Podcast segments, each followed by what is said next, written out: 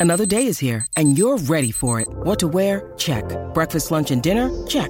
Planning for what's next and how to save for it? That's where Bank of America can help. For your financial to-dos, Bank of America has experts ready to help get you closer to your goals. Get started at one of our local financial centers or 24-7 in our mobile banking app. Find a location near you at bankofamerica.com slash talk to us. What would you like the power to do? Mobile banking requires downloading the app and is only available for select devices. Message and data rates may apply. Bank of America and a member FDIC. When you need mealtime inspiration, it's worth shopping Kroger, where you'll find over 30,000 mouthwatering choices that excite your inner foodie. And no matter what tasty choice you make, you'll enjoy our everyday low prices, plus extra ways to save, like digital coupons worth over $600 each week. You can also save up to $1 off per gallon at the pump with fuel points. More savings and more inspiring flavors make shopping Kroger worth it every time. Kroger, fresh for everyone. Fuel restrictions apply. Welcome to Let It Roll, the story of how and why rock and roll happened, with Ed Ward and Nate Wilcox. Welcome to the final episode of the first season of Let It Roll. I'm Nate Wilcox, and I'll be finishing up my conversation with Ed Ward about his book, The History of Rock and Roll Part 1, 1920 to 1963. This week we'll be concluding 1963 and hearing about the Lebanese restaurant that birthed surf music and saved Fender guitars how Murray Wilson's failed musical career laid the groundwork for his son's amazing success, how Columbia Records buried Bob Dylan's first attempt to go rock and roll, the split between kids singing My Boyfriend's Back and those singing Blowing in the Wind. We'll also talk about Stevie Wonder's first hit and why you can hear someone shouting, What key, what key in the background, the mystery of Smokey Robinson's failure to get a hit with the Supremes, and we finally get over to England and talk about the Beatles and the Rolling Stones and the revolution they triggered and would bring to America in 1964. Be sure and check out our website at letitrollpodcast.com to access the YouTube playlists and hear the music we're talking about. But now it's time to plug in those earbuds and hear what Ed has to say.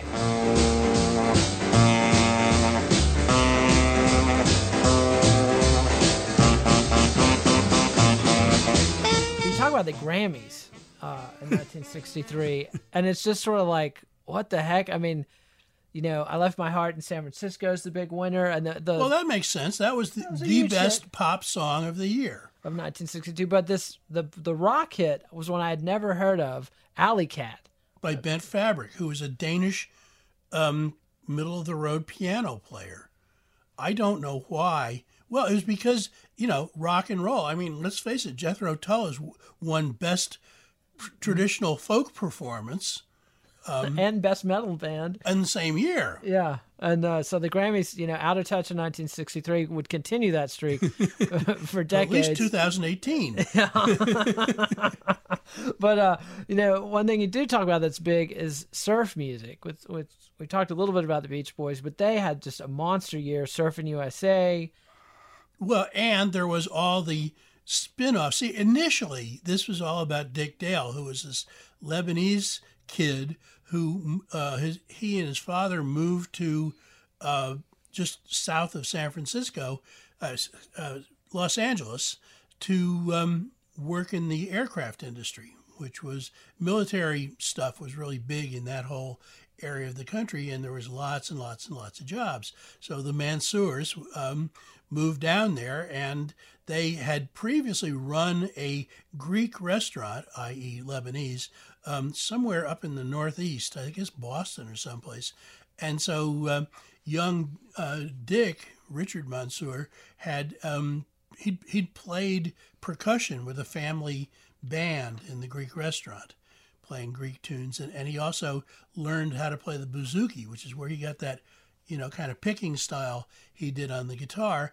And he also discovered that he loved to surf and was good at it. And so he got a band together and uh, eventually quit his job over at Lockheed or whoever it was and um, opened a music store uh, in Balboa Beach. And um, so he he sold guitars. Um, the Leo Fender with Fender guitars was nearby, and here was this kid who was willing to try anything that Fender came down. Also selling lots of Fender guitars, uh, which Fender thought was a really good idea. So uh, because he once again had, had wanted to capture the jazz market and utterly failed. Nobody thought that a Stratocaster was a jazz instrument. In fact, I don't think anybody ever played one in a jazz context. You still don't see it. Um, the, the, jazz guitar sticking with the hollow bodies, yeah. And so yeah, Dick Dale with Misirlou, an enormous hit. But then the Beach Boys come along and add harmony vocals to it. Right. Well, there was already a scene of instrumental music going on that Dick Dale had. He never thought of it as surf music, but if people told him that's what it was, he was good with that because he was a surfer. Um, and, and, you know, he had these big dances in, this ballroom that his father found that used to be a big band uh, venue in the 40s and had fallen on hard times. And uh, so Dick Dale and the Del-Tones once a week they would play a dance there and the surfers all came and they'd do the surfer stomp which was basically stomp your left foot stomp your right foot because they were mostly pretty drunk um, and so you couldn't be subtle at a dick dale gig but you also it was simple music um, and these kids who had been buying the fender guitars and the cheap knockoffs from sears and so forth they went oh i could do that all you need to do is write a melody, play it a couple of times, write a bridge, and then go out with the melody, you know, a couple minutes. And, and all of a sudden, these surf bands started springing up because Dale was selling records, and all these hungry guys who r- ran tiny little record labels in Los Angeles, they wanted a piece of that. So they started coming. And so by the time of the famous fishing trip, when, when Dennis Wilson and, and Mike Love went fishing, and and Dennis said, you know, there's all of these um, all of these surf records, but they're all instrumental. Nobody is singing about surf music. Uh, you know, we ought to try to write some songs because surfing is fun. Dennis ought to know. He was the only guy in the group who who uh, surfed, and also they'd been playing music together um, with Carl Wilson leading a kind of white kid doo wop group called Carl and the Passions. So, and Brian had been, you know, learning how to compose and he'd been learning about harmonies because he loved a lot of these people like the Hi-Lo's and, and the, the, Four, four Freshmen. freshmen. And, so he he was ready for this. And oh, so we write songs. They could have written uh, songs about you know vegetable farming as far as he was concerned. He just wanted to write songs and harmonize them and produce them. And so that here they are in the garage, you know, re- recording this this tune with a, a paper box, a cardboard box that, that Brian's playing drums on, surfing. And it turns out to be a huge hit. Yeah, because their dad comes home from the weekend away and, and sees what they've done with the money he left him to eat. They rented music and recorded this track, and he goes all in, invests in them, well, puts them he, in the station wagon on tour. He had he had a career as a failed musician, and and he also but while he was trying to not fail, he made all these connections. He knew people at Capitol. He knew some other people in Hawthorne there who had a recording studio and had had some success with records that they had written and produced. So he pulled in some of his favors and they recorded more Beach Boys tunes. And um, eventually they took off and sold so much that they had to find a major label to take it over. So once again, Murray goes to Capitol Records and he goes, I got this thing. And they had just lost Frank Sinatra, Dean Martin, um, who sold a few records themselves, and they were desperate to find something in pop. They were doing okay with country, but they were desperate to find something in pop that they could move and to teenagers, because teenagers bought lots and lots of records and didn't think much about it. And the Beach Boys, you know, became huge. And then Brian Wilson writes a song, Surf City, that becomes a huge hit for Jan and Dean. Right. Well, Jan and Dean had been around the scene forever. Um, they'd begun with Jan and Arnie, Arnie Woo Woo Ginsburg was a very popular disc jockey there in uh, Los Angeles. And of course, you record a song with a disc jockey, you're probably going to get airplay. So they'd been doing that. And Dean was this I mean, art student or something. And um, so that, yeah, they, they were uh, what was the name? Linda was the name of this record that they had made, which wasn't selling. So they decided to jump on the uh, the surf bandwagon after seeing what the Beach Boys had done, and, and they put out an album called Jan and Dean Take Linda Surfing, and uh, it was as a way of going, hey, we recorded this record, Linda, you you should maybe buy it. But it, it backfired on them. All the stuff that sold off of the record were singles of the surf tunes, which was fine with them. Yep, yep, and they they made it go. And so you know, you the '60s music, and to me, in a lot of ways, is about synthesis, with the Beatles sort of bringing all these threads together. But the Beach Boys and surf music at this point is sort of a dis you know, just the weird thing going on in California. And then you have folk music on the East Coast, especially you know with Bob Dylan, and a very it seems like a complete planet removed. Right. But one another track that I'd heard of but hadn't listened to until I read this book is this Bob Dylan Mixed Up Confusion, which is a rock record from 1963 by Bob Dylan, and it's pretty good. Yeah, it's you know it's certainly comparable to everything else that was going on, and Columbia heard this. I mean, I I, I don't know whether he snuck in the studio and recorded it or, or what, but but I, I'm pretty sure that John Hammond, who had signed him and who, who had watched his instinct be proven that, that this Bob Dylan guy was somebody, he heard that and he knew exactly how the folk community felt about rock music. I mean, it was just, you know, these are the people who made Muddy Waters play an acoustic guitar at, at the Newport Folk Festival you know, Bob Dylan, who was one of them, you know, a young guy, just like everybody else, he couldn't do this. Yeah, and and it, the the record was withdrawn. It was never advertised. It was never promoted, and for years it was like really, really rare. You know, I, even back as, as recently as the '80s, there were copies going for 500 bucks. And and you know if that's the only way you can hear it, if you're a real addict, it's worth it because it's a really good track. But Dylan puts it all together with his second album in this year, Freewheelin' Bob Dylan, which is the folk album. Right.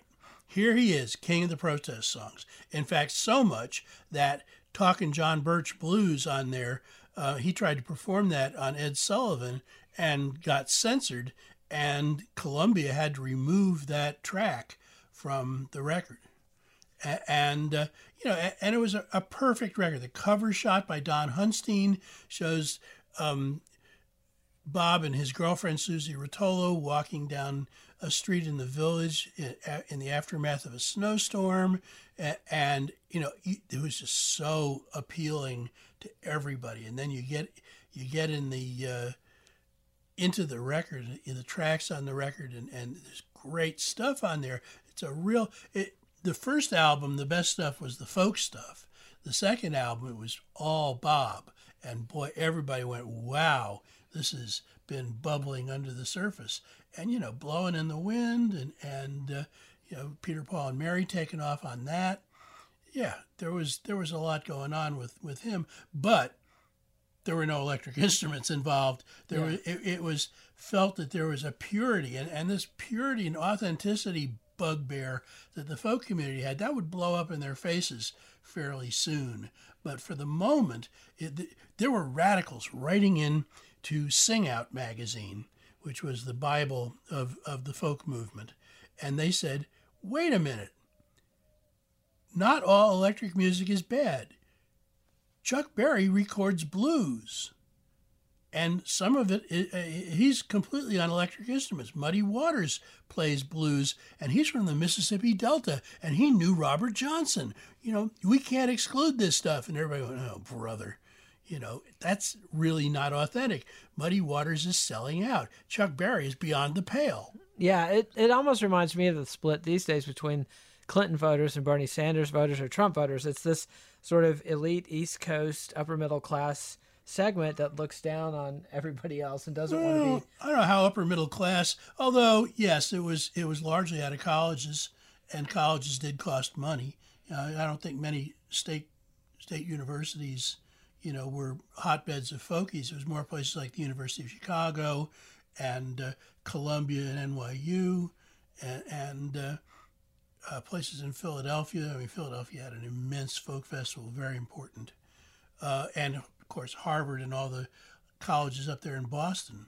Yeah, at Newport. One thing you talk about is the split between people who are singing and playing "Blowing in the Wind" and people who are singing along with "My Boyfriend's Back" and "You're Going to Be in Trouble," and and you talk about that as a pretty big divide. And it's a class difference. It's a class difference.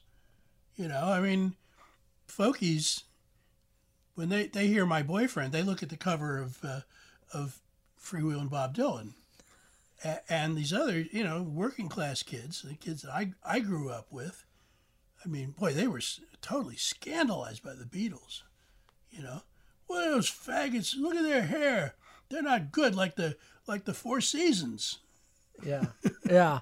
But the the Beatles, you know, overwhelm them. Before we get back to the Beatles, though, I want to talk a little bit, you know, about what the old rockers are doing. You talk about Chuck Berry uh, doing "Talking About You," which is a great song. Yeah, it doesn't get any traction. Well, you know, he was by that point he was a little uh, shall we say, controversial, and his his Mann Act trial had been going on forever and ever, and I think the Chess Boys were still pretty much behind him, but he, like Jerry Lee Lewis, he kept doing terrible things to his career, and I think also the public was going, "Are we going to want to buy records by this guy who's doing sex crimes. Yeah. And I also I also think that, you know, teenagers were a little put off by that. Yeah, I mean, you know, when the guy's going to jail for taking minors across the state lines, it's not it's it's just not it's not a good selling point for a pop artist. You also had Elvis, which you don't talk about what Elvis was doing that year, but he was doing some killer tracks by uh, Pomus and Shuman, like Marie's the Name and and uh, uh, the name of my latest flame and, and, and, a couple others that i mean the king still had it he wasn't the king anymore but he's still doing well he, he was trying to become a movie star i mean he, he realized that that was better than you know sitting in a bus and going from gig to gig with a band which he still enjoyed doing but if you could live in beverly hills show up for work for a certain number of days and then go into the studio and record some music, that's a much easier life. And Elvis, having known hardship as a child, you know, he was into an easy life. no doubt, no doubt. And then I want to cover some more of the Phil Spector uh, stuff that was coming out that year. He did, did the Do Run Run with the Crystals, uh, a Barry Greenwich song. Just a monster, monster track. Yeah. Yeah. I mean, he he had good ears, and he also had the Aldon people, you know. And Aldon by this point uh, had been bought by Screen Gems Music and had a big presence on the West Coast. So um, Spector knew that he could get quality material. Ellie Greenwich and uh, Jeff Barry were um, they, they, I think they may have moved. Uh, Carole King and Gerry Goffin were living in New York. But no matter where Phil went, there was always somebody waving a bunch of, you know, um, what's what's the word I'm looking for here? Great material. No, I, I, I lead sheets. Lead sheets, yeah. Of of um, they were waving lead sheets of of great songs in his face. Phil, Phil, look at this. Take a look at this. Yeah, and he brings stuff like the Goffin King, then he Kiss Me track to just incredible life. Yeah you know, and and uh, setting a template, and then and there weren't even such a thing as the crystals. I mean, there was the crystals, but then if inspiration struck on the West Coast, well, he had crystals there too. yeah, yeah, he re- he'd record with Darlene Love, and the Crystals would hear their new single on the radio before right. they ever we, heard it. Do you remember doing that? No, I don't remember doing that. and it, and it's it's funny, you know, looking back on it, the the aesthetic of the Beatles, where it's self-contained, the Beatles and Bob Dylan, self-contained band, self-contained songwriters, becomes so dominant in the '60s. It's weird to think that in '63, somebody the same age as John Lennon, like Phil Spector, is doing this complete assembly line with anonymous singers that are interchangeable. And once again, this was the way it was done. This was the this was the best minds and and they they really had a track record because not only were they selling in the United States, but they were selling elsewhere. You know, they were selling in Canada. They were selling in in England. Um, they knew this was the way to do it because, well, look at the look at the balance sheet here. Yeah, the track record, and Motown's doing the same thing. And probably the apotheosis of Motown in 1963 is Stevie Wonder's Fingertips, Fingertips Part Two, which was recorded live with the Motown House Band. It's just an incredible. That wasn't the Motown House Band. That that was a touring band. Touring band, but some of the guys from the Motown House Band were in it. Well, yeah, I, I think they they had to have um, at least some of the guys from the Funk Brothers on the road to give it that authentic sound. Yeah, and, and but this was like a, a complete uh, accident. Fingertips. Um, they were recording the Motortown Revue, and Berry thought that maybe the hit that he really hadn't had yet from Stevie was in that in his set. And he had this um, he he recorded a, uh, an instrumental album of harmonica instrumentals and one of them was a tune called fingertips. Um, i think because he played a chromatic uh, harmonica and and the little slide that that changes the reeds you're you're dealing with uh, it's done by your fingertips anyway so stevie used fingertips as his last number and um, but it was like five or six minutes long. But they found a good place to edit it, and they got two, three minute sides and put it out as fingertips part one and part two. And part two is where he's whipped the crowd up. And so you immediately descend on this chaos that's going on in this in this auditorium in, in Chicago and uh, Stevie's got everybody clapping their hands, and he's he's twiddling around on the harmonica, and he's saying goodbye, goodbye. You know, I gotta go now. And he's walking off the stage slowly, and people are clapping their hands and yelling. And you know, the whole thing is just like it's a you're listening to a slow motion explosion going on, and then he he comes back on stage, surprising the band who have been you know taking their instruments down and setting up for the Marvelettes. And um, Stevie is back on stage with a band that's half his and half the Marvelettes, and the bass player's going, "What key? What key?" You know, because he I got to play this tune I've never heard before. I thought I was getting ready for the girls, you know. So that's what I'm getting paid for. So the whole thing is just chaos, but it, it coalesces there at the last moment. And then Stevie plays through another couple of choruses. This was a top 10 record, obviously.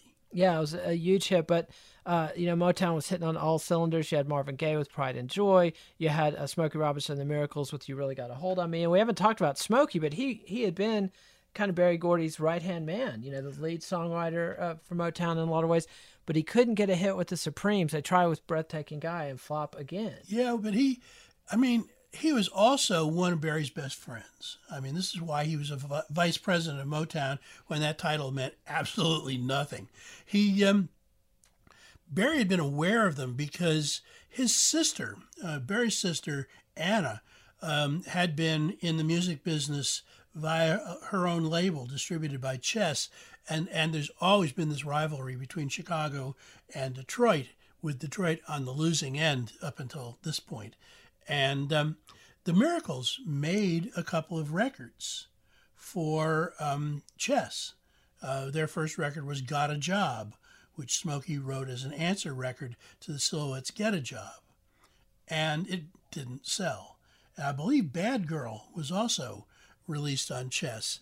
And that's the kind of song that has just enough novelty and just enough of an unusual presentation that Berry's going, I got to get these boys a deal. But meanwhile, he's got no money. He's he's dealing with the with Jackie Wilson, and and so of course when he starts thinking Detroit talent, he goes after the Miracles.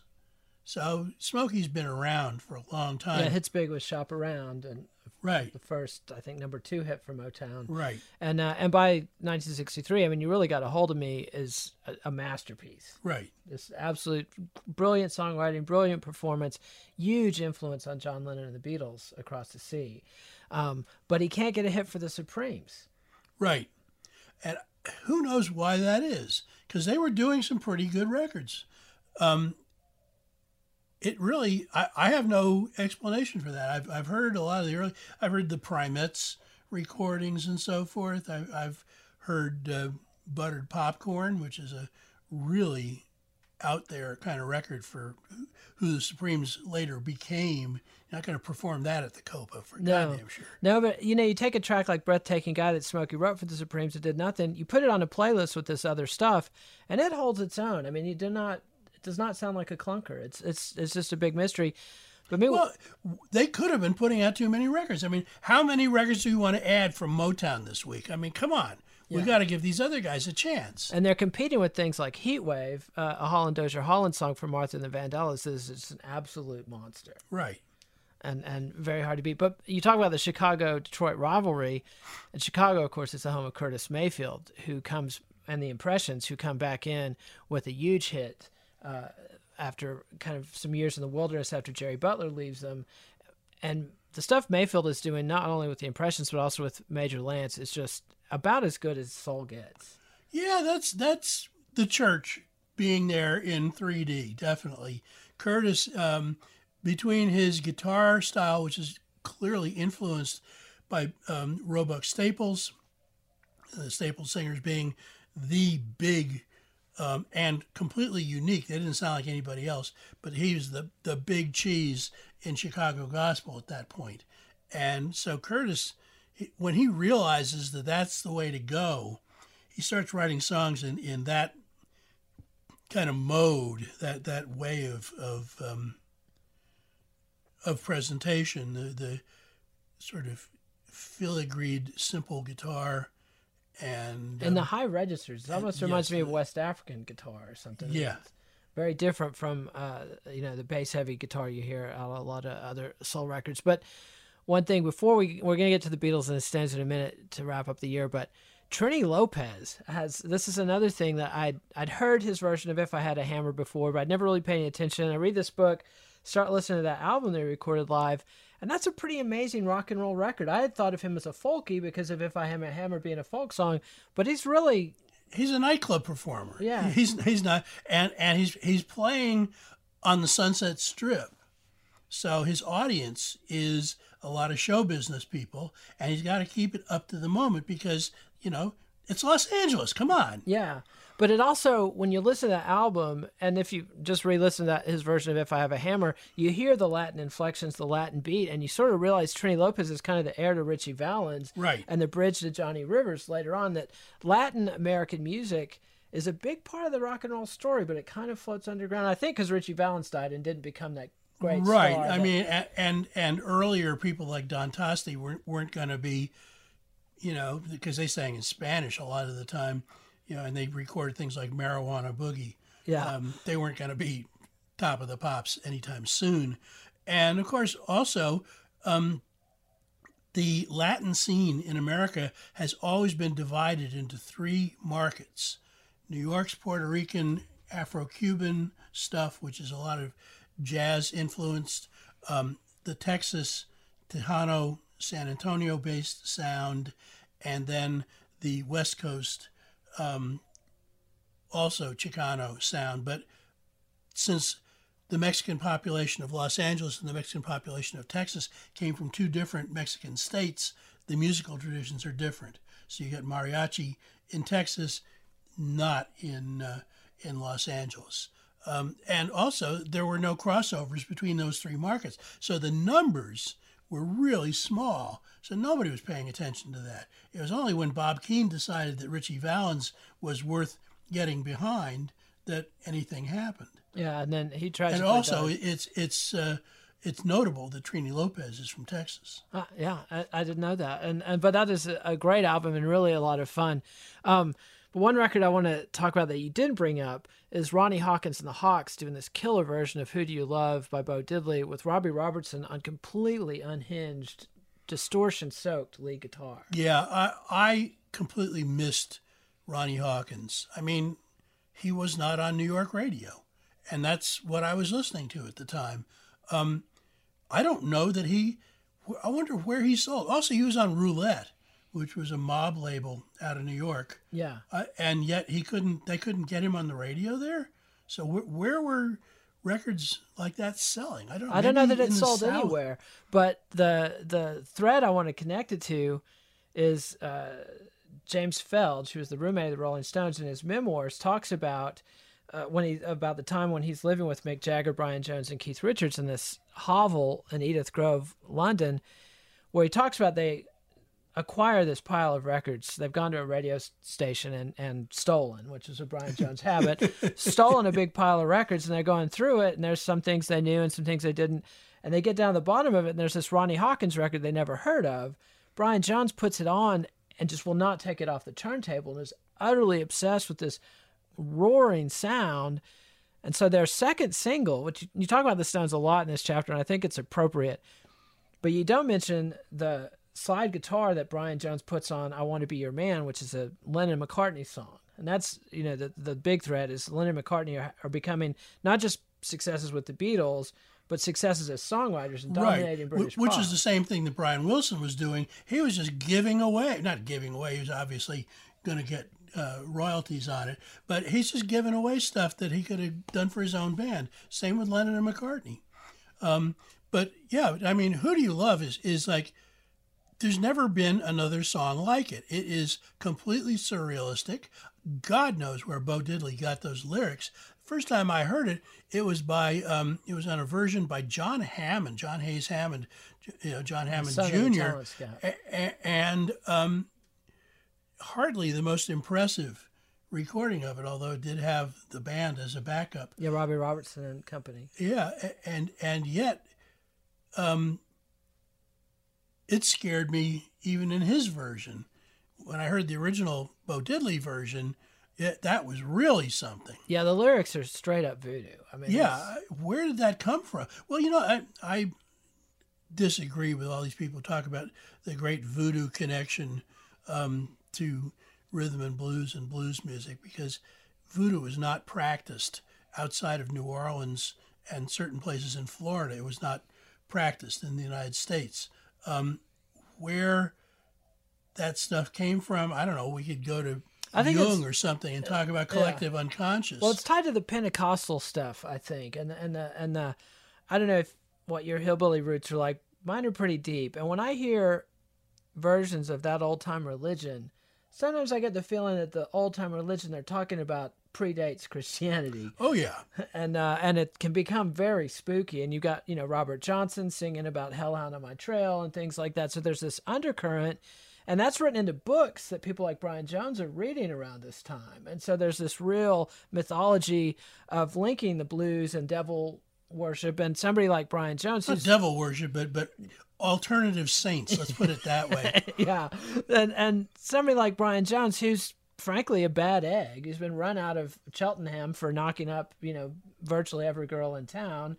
Been fired from every record store in London for pilfering, uh, you know, from the till. And these Kicked two, out of uh, uh, out of uh, Alexis Korner's house where he'd been sleeping under the table.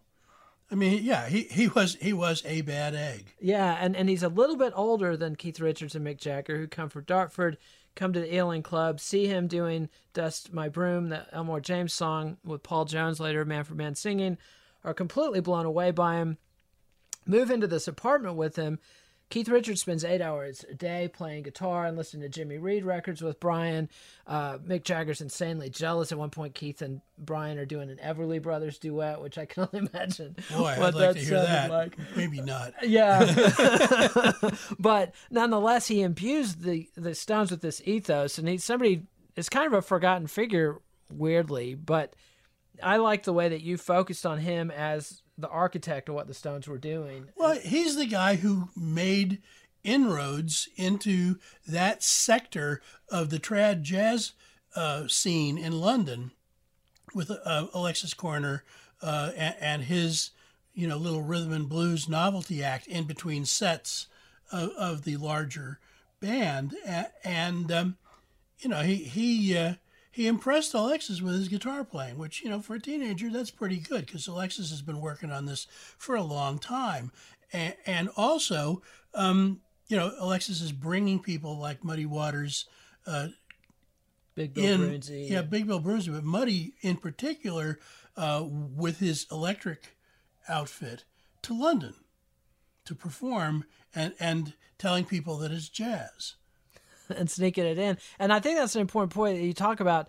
London didn't really have a rock scene. They had some stuff, the Dave Clark Five and Tottenham out on the fringes, but there's nothing comparable to what's going on in Liverpool, where they have dozens of rock clubs and hundreds Right. of bands.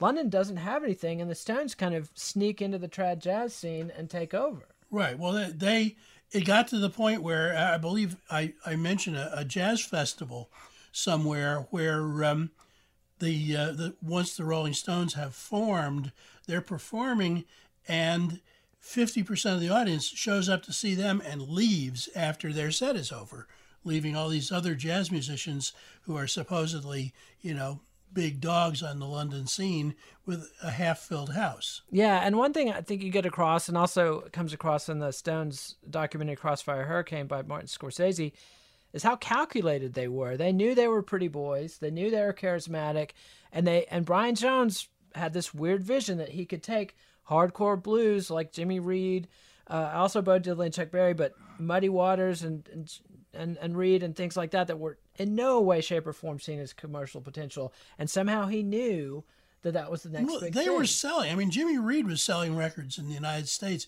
Once again, a guy who was taken up by rank and file college students.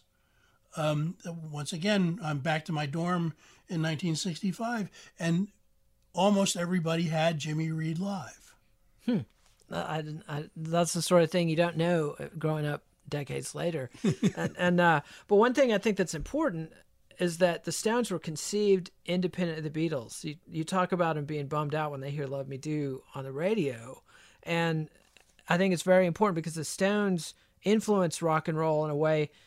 The Beatles are enormous, but they're not the template for the future rock bands. Right. Well, are. one is coming out of a pop tradition, no matter how weird the angle is that they're that they're coming off of it as, and the others are coming out of a long tradition of jazz and blues, um, even though they're British. That they, the, as you said, Brian Jones sees them with as possessing a degree of authenticity that these other guys don't have um, it isn't until the Beatles are in London recording and go to the Crawdaddy Club and see this band that everybody's been talking about while they've been in London, and they go, "Oh, these guys are interesting." And then they go back to Edith Grove and spend the whole rest of the night playing records and you know not even leaving until the sun comes back up. So there was a commonality there, and I, I think both parties then agreed, well, there's this town is big enough for the two of us. Yeah, I mean the, the Stones blow away the Mersey Beat followers that the Beatles had brought in their wake, the Billy J. Kramers and the Gerry and the Pacemakers. Well, they do here, but they certainly didn't in England. Not in '63, no. But if you put "I Want to Be Your Man" on a shuffle with a 1963 playlist, it sounds like Black Flag Yeah. or early Metallica. It is amazingly raunchy and loud, and you really get a feel for how radical the Stones were. And yet it didn't sell, and Jagger hated it. Yeah, but it did make it number 12 on the charts, and and That kept, kept their momentum that's going. purchasable. Yeah. That's and Andrew Ten and up, it's a little harder. Yeah, and Andrew Loog Oldham, their manager, has a couple of great memoirs, Stoned and Stoned Two, that talks about the chicanery he went through to get those records on the charts. and uh, you know, Brian Epstein, the Beatles manager, is constantly accused of having bought "Let It Let Love Me Do" into the charts.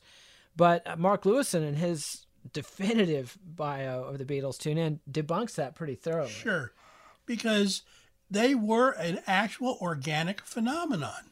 You know, you don't need to buy your way into the charts when you've got, I don't know, how, many kids do you suppose there were in Liverpool and Manchester? Once again, a, a, a tale of, of rivalry. You know, and and kids in the north who had seen them, you know, uh, playing on on these these short tours that they'd done. How many kids do you think were waiting for the words "There is a Beatles record" to come across and and rush to your local record store and buy it? It seems to be everybody who saw them live. I mean, Yeah. the impression you get in the stories, you know, and it's well documented. They would play someplace 25 people would show up. They'd play there again. It'd be 200 people. Right. Next time it's a thousand people. I mean, the Beatles were this enormous phenomenon, just a real sui generis thing that um, amazing charisma and talent and work ethic that just compelled people, and their timing was amazing. Yeah, well, that was something nobody could have chosen. Yeah. You know, in, including the Kennedy assassination in America. Yeah, they come and and I'm sure you'll talk about it in volume two. They come across as sort of the antidote to the the depression of the Kennedy assassination. Here's something new, bright, shiny, foreign. Yeah, it's and, and it's pop. It's it's not. It isn't at all looking into the abyss of of um, who do you love? Yeah, yeah. There's none of the Jerry Lee Lewis, Elvis. There's no the connection. Their music's descended from the Deep South in a way. I mean, they're they're into things like Ray Charles But they're also into Goffin and King. I mean, Yeah. when they came to America, uh, the reporter says, "Is there anybody you want to meet here?" And Lennon immediately says, "Gerry Goffin and Carole King." yep. And then and I was also talks up Smokey Robinson as his favorite Yeah, songwriter, and they look very they're mod, they're continental European fashion. It does not look threatening. It looks funny to Americans. right. And Yeah, exactly. Oh, yeah, and we got to give give credit to uh, Brian Epstein for that because as as a gay uh, cosmopolitan Jewish guy with a lot of connections in London, he had a good eye for fashion, and he knew how important that was for pop singers. Yeah, and he got them out of their leather suits, which Right. were awesome, but way too much for If they if they'd come off the plane in New York wearing leather suits, I don't think. Well, the girls were already screaming, so who knows? Yeah, who knows? But but Epstein packaged them brilliantly, and and that's one thing. You know, Brian Epstein definitely I don't think gets enough credit. He died in 1967 tragically, but the Beatles had a really almost miraculous ability to attract not only high performance people but well-meaning people. And Yeah. Epstein and George Martin, these guys looked after the boys, Right, and and you don't get that that much in pop music. right. You don't. Uh, well, you have to have a certain amount of self interest. And Brian's self interest was that he didn't want to be, he didn't want to really go into the family business of, of, of selling furniture and electronics so much as he, he, he liked, after his first visit to the cavern, he was really taken by the energy. He liked that teenage energy, which he had sort of missed growing up as a misfit kid. And, um, you know, Martin was in deep trouble. He had been a star producer, and then he had gotten divorced and hooked up. I don't think he even married her. His secretary. He'd been having an He affair He couldn't with get divorced. I don't think his wife would grant him the divorce. Right. And so here was this guy who was making Decca look bad. Yeah, EMI, and and, uh, and yeah, and and was that this is one of the great revelations in the Lewisohn's book uh, that Martin was basically blackmailed into taking the Beatles Right. uh, by the publishing wing of EMI, Ardmore and Beechwood, and uh, Lewis and Mark Lewisohn in his amazing book Tune In talks about the A and R guy at Ardmore and Beechwood, Wood, and all the work he did to break Love Me Do. And yet, the first thing George Martin does when he has his epiphany and realizes the Beatles are, are really something is cut those guys out and bring in Dick James uh, as the publisher. Well, Dick James was a lot hungrier than the EMI publishers were. yeah, for sure. A- And and Martin knew. I mean, you know, let's face it. He, he had all the cards. He now had a hit, and he had th- this group that was going to produce more hits because they were already writing songs like a faucet that you couldn't turn off. A- And so it was time to get somebody in who would be your pet publisher. Yeah, and the advantage he had was Epstein and the Beatles knew him, and they didn't know the backstory. Right. And they thought that, that he had been the guy that brought him in, and they did work with him well. They had a real amazing chemistry. And Dick James and the Beatles publishing deal gets a lot of, you know, revisionist criticism. But actually, this deal that James put together to form their own publishing company and give them a 50% ownership stake in it was really progressive for the time, especially for a group that had one hit song. Right. But I think, like Martin, he knew that there was more where that came from, and it's better to have you know, 50% of a million dollars than all of $10,000. Yeah, and so you know, and so that this thread of the Beatles and the Stones sort of rumbles as an undercurrent throughout your chapter on 1963 music, and you talk about the impeccable timing of the Beatles. Somebody with bad timing was Phil Spector, who pours his heart and soul into this Christmas album. You know that testimonial he has at the beginning of the album, and yet it's all washed away by the Kennedy assassination. It was like the year without a Christmas, basically. Well, he, he was luckier than Vaughn Meader was. Vaughn Meader was the guy who did the uh, the first Family, Yeah. and which was a, a really brilliant comedy album about you know the the Kennedys, and it, it was it was at one point during the year selling faster than any LP had ever sold. I mean, it was ubiquitous. Everybody I knew had a copy of it, even people who hated Democrats, because it was funny. Yeah. And, and Meader's accent was right on. He was from Maine, so he uh, knew how to speak in uh, the uh, kind of Kennedy style. So, you know, here's this great hit. Meader actually was very lucky. He uh, worked as a uh, New England dialect comedian in New England and continued to live in Maine and was very successful Yeah. as as a comedian, but not as a superstar. Yeah, and so you know the the the fall of Camelot had an enormous impact on the American psyche, and the Beatles uh, jumped in. I mean, it was it really is a perfect place to split this history of rock and roll because Yeah.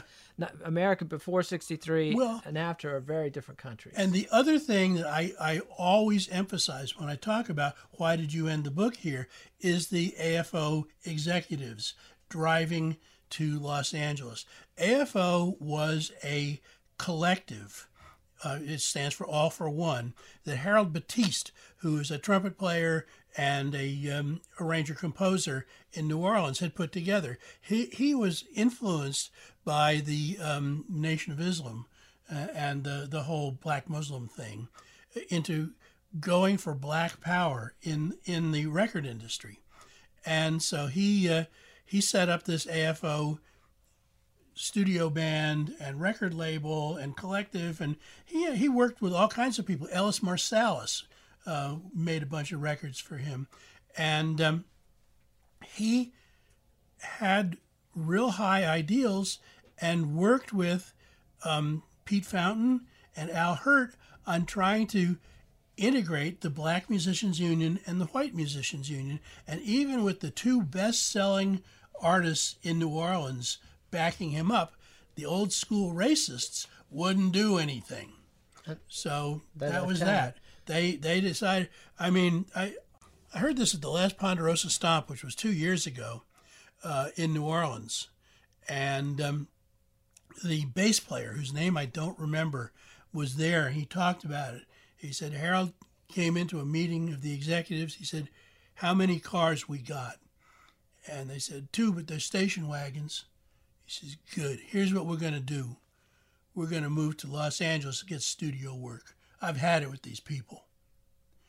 And all of a sudden, the studio musicians who made that great sound in New Orleans were gone.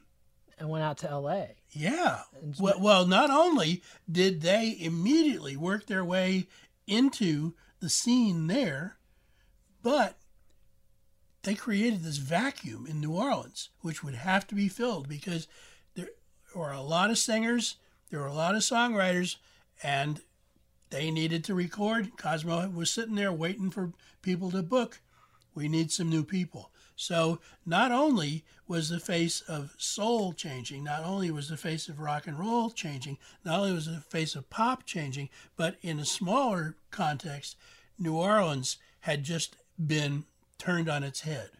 So that's another thing that 1964 was going to have to deal with. Yeah, and, and one of the people that immigrated was Earl Palmer, the great rock drummer Right, who goes out to L.A. And he and Hal Blaine kind of duel back and forth uh, as the lead drummer in the Wrecking Crew. So many hits in L.A. with those guys playing drums. Yep. The rest of the decade. And yet, the very first session they did was Sonny and Cher. And, and Batiste, I mean, he heard Sonny sitting at the piano going do do do do do do do do do, and he goes, "Kid, you got to write a verse for that because we can turn this into a song." He got no credit, Huh. Huh. And th- but that's the but he was on. he was willing to be known as somebody who would help you as a doctor on your unfinished idea. And you know, Cherilyn Sarkisian is sitting there waiting for her cue, and and Sonny is still writing the song. And the studio time, you know, excuse me, studio time is being wasted while while Sonny takes his half cooked idea, yeah. a- and Batiste goes, "Come on, kid, we can do this." Yeah, and Carol Kaye I think throws in the the bass line. That's the Yeah. hook, and uh, and Sonny is somebody who's been sort of a gopher for Phil Spector, and, and of talent scout for um, for uh, specialty records. yeah, and and so uh, in a way, Phil Spector had this opportunity to be a, sort of a Motown, but he couldn't let go enough. He had to control everything himself. Right, exactly. And so people like Sonny and Cher slipped through his fingers. Which, Right. I mean, there's no reason whatever that he couldn't have recorded them. Yeah, and and and had a second act. In a. Well, but also, I mean, he already had tons and tons and tons of of acts and and records, and he he wasn't real big on people writing their own material because look at all these people he could get from Aldon, Yeah. from Screen Gems, and he Come could on. join in and get a co-writing credit, Right. And uh, and and and and legitimately because he really was a songwriter. yeah. And I want to talk a little bit more about the Christmas album though, because I really find the dedication he puts on that poignant and touching, in especially in light of his ultimate fate. You know, Phil Spector's in prison today, which Right. uh, you know somebody died, he killed him, and that's justice. But it's still very sad to think that somebody who had this kind of sensitivity and gave the world so much happiness is such a miserable, cursed person. Right. But I mean, that was a wonderful album. And, you know, if, if some of the social tsunamis hadn't happened, it, it would have been remembered a lot better. I mean, really, that, that album didn't actually start to be listened to seriously until about 1970. I mean, Rolling Stone ran a review of it and it had already been out for five years. Yeah, and and uh, and it eventually And did. nobody nobody had heard about it. And you could go down to your local drugstore and find it in the cutout bins, along with all the rest of the Phil Spector stuff, which wasn't nearly as good. This was an album. This was Phil learning to make an album, which almost nobody did back then. Of course, he had a concept, which was Christmas. Yeah, And some of it was old chestnuts like Frosty the Snowman, and some of it he wrote himself. yeah, and brought in Aldon songwriters too. To, Yeah. to work with him, and it, it's uh, you know if that had been a hit, it makes you wonder what other albums Phil might have done throughout the '60s. But would he have grown with the ways of the oncoming, you know, the, the, the kind of thinking? Yeah, the self-contained band. Right. I, I don't think he would have dug that. He had spent his entire teenage life learning from Leiber and Stoller, from Snuffy Garrett at Liberty Records. He learned old school music business stuff. And old school music business stuff carried on for a number of years after that. Yeah, But but it wasn't the cutting edge. It, it- wasn't the future. and it was doomed. It was old and it was dying. Yeah, and so you end the chapter talking about a huge hit, but kind of an odd thing: Skeeter Davis's "End of the World." Yeah. Well, that was that was a weird. That was on RCA, so they, they didn't have that kind of, you know, Acuff Rose Monument Records thinking a- and those kind of resources in terms of orchestrators and and arrangers um, of the kind that Roy Orbison had.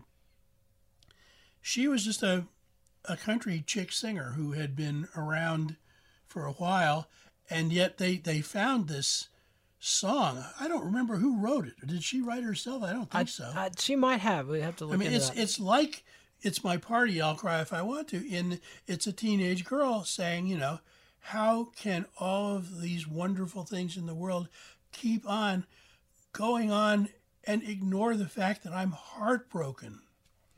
And she, it's a stupid thought that she completely carries off. yeah, and in the context of the Kennedy assassination, I think might have that might well, no, the, the song the song hit in the early part of the year. I just used it because I, I I thought it was a good title for the chapter yes, and it is very fitting. So because it is. It's the end of a lot of people's worlds, including Phil Spector's. Yeah, and only 23 years old. He's going to have some more monumental hits with the Righteous Brothers, and then a monumental flop with Ike and Tina Turner, and then go on to Seclusion, come back with the Beatles. But he's never really Phil Spector again after Right. 1963, not in the same way. And uh, so that's our uh, chapter. Uh, 1963. We'll be back with more of these.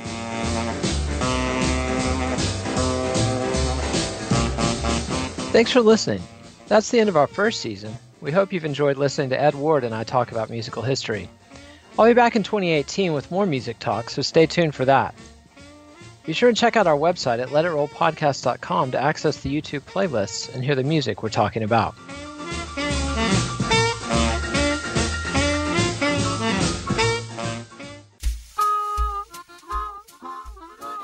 If you're enjoying the show and you want to learn more about the history of rock and roll, buy Ed's book, The History of Rock and Roll, Volume 1, 1920 to 1963, published by Flatiron Books, available on Amazon.com, BarnesandNoble.com, and anywhere fine books are sold.